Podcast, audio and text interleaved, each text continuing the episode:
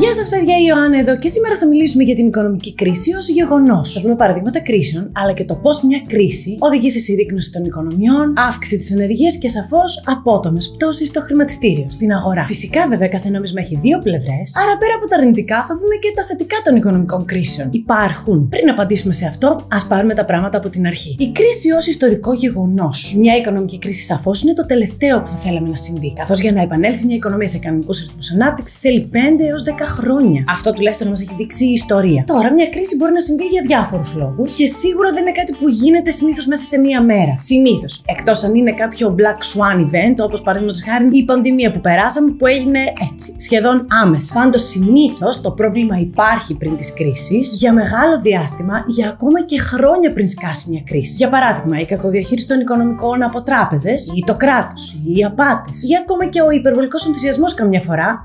ελληνικό χρηματιστήριο αν δεν εντοπιστεί και λυθεί άμεσα, μπορεί να δημιουργήσει προβλήματα τεράστιου οικονομικού μεγέθους. Και μιας και υποσχεθήκαμε παράδειγμα, ας μάθουμε για τις δύο μεγαλύτερες οικονομικές κρίσεις τα τελευταία 100 χρόνια. Έχουμε και λέμε το κράχ του 29. Είναι αναμφισβήτητα από τα μεγαλύτερα αρνητικά γεγονότα οικονομικά παγκοσμίως. Αν και η κατάρρευση του χρηματιστηρίου ήταν η αφορμή και όχι η πραγματική αιτία εκείνης της κρίσης, οδήγησε σε μεγάλη ύφεση την Αμερική και τον υπόλοιπο κόσμο για τα επόμενα περίπου 10 χρόνια. Το κράχ αναφέρεται συγκεκριμένα την απότομη πτώση που είχε το χρηματιστήριο, όπου μέσα σε δύο μέρες έχασε περίπου 25% και τα επόμενα χρόνια ακολούθησε πτωτική πορεία. Ακόμα και η ενεργεία της Αμερικής από το 3% το 29 έφτασε στο 25% επίσημα το 33. Το ΑΕΠ της χώρας είχε πτώσει 26% μέσα στα επόμενα 5 χρόνια. Αλλά παιδιά δεν ήταν μόνο η ΙΠΑ. Το παγκόσμιο ΑΕΠ έπεσε 15% μέσα σε 4 χρόνια, ενώ το παγκόσμιο εμπόριο είχε πτώσει 50%.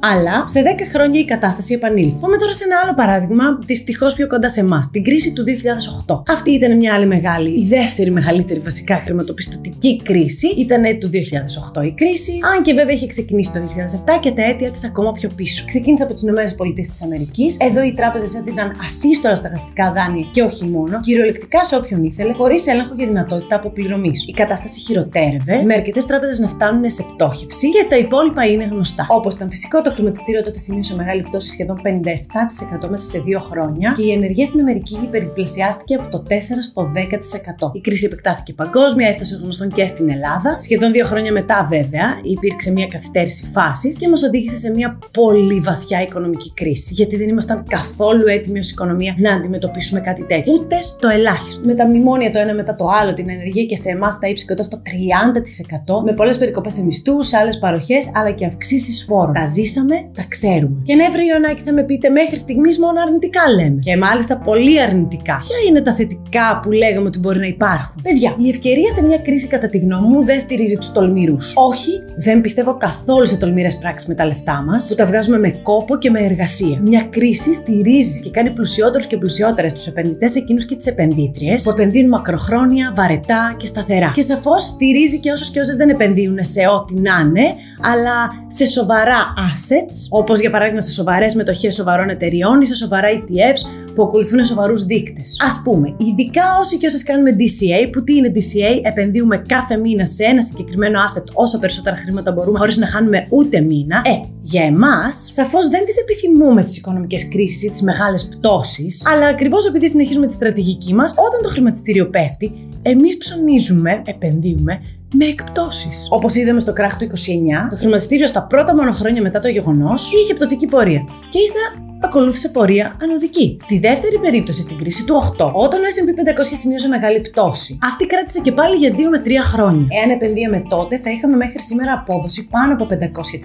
Ακόμα και μετά τη μεγάλη πτώση που υπήρξε το 2020 με τον COVID-19. Α, και μιας και αυτό το γεγονός είναι πιο πρόσφατο.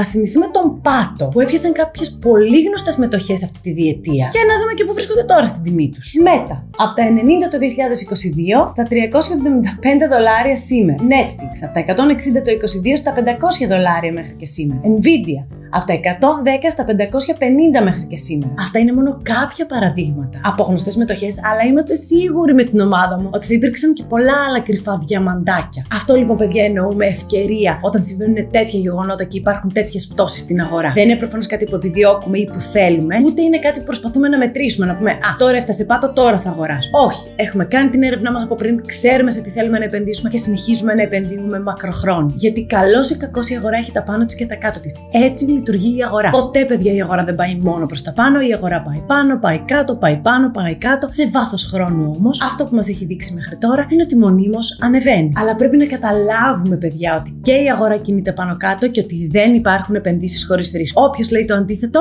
λέει ψέματα. Οπότε, κατά τη γνώμη μου, οι επενδύσεις θέλουν υπομονή και μακροχρόνιο ορίζοντα για μείωση του ρίσκου. Σκέφτομαι για παράδειγμα έναν άνθρωπο που έβλεπε το 2008 τα πάντα να καταραίουν και σκεφτόταν μήπως αυτή τη φορά η αγορά δεν θα τα καταφέρει. Μήπως αυτό ήταν το τέλος της Αμερικανικής οικονομίας. Ναι, τα έχει καταφέρει μέχρι τώρα, αλλά μήπως ο ιστορικός του μέλλοντος θα ονομάσει αυτή την κρίση του 2008 την αρχή του τέλους της Αμερικανικής οικονομίας. Και όπως ξέρουμε, η κρίση πέρασε και οι αγορές ανέβηκαν και ο κόσμος έβγαλε χρήματα. Όσος κόσμος επένδυσε και τότε. Οπότε η επιλογή δική μας. Να κάνει κανείς DCA ή να μην κάνει. Ιδού η απορία. Βασικά καμία απορία. Να κάνει. Αλλά σε κάτι σοβαρό, σταθερό, βαρετό και μακροχρόνιο. Βλέπε Coca-Cola. Βλέπε dgrw.eu. Κάντε λοιπόν την έρευνά σας, παιδιά, και κάντε το καλύτερο δυνατό για τα χρήματά σας. Αυτά από μένα σας φιλώ και τα λέμε αύριο.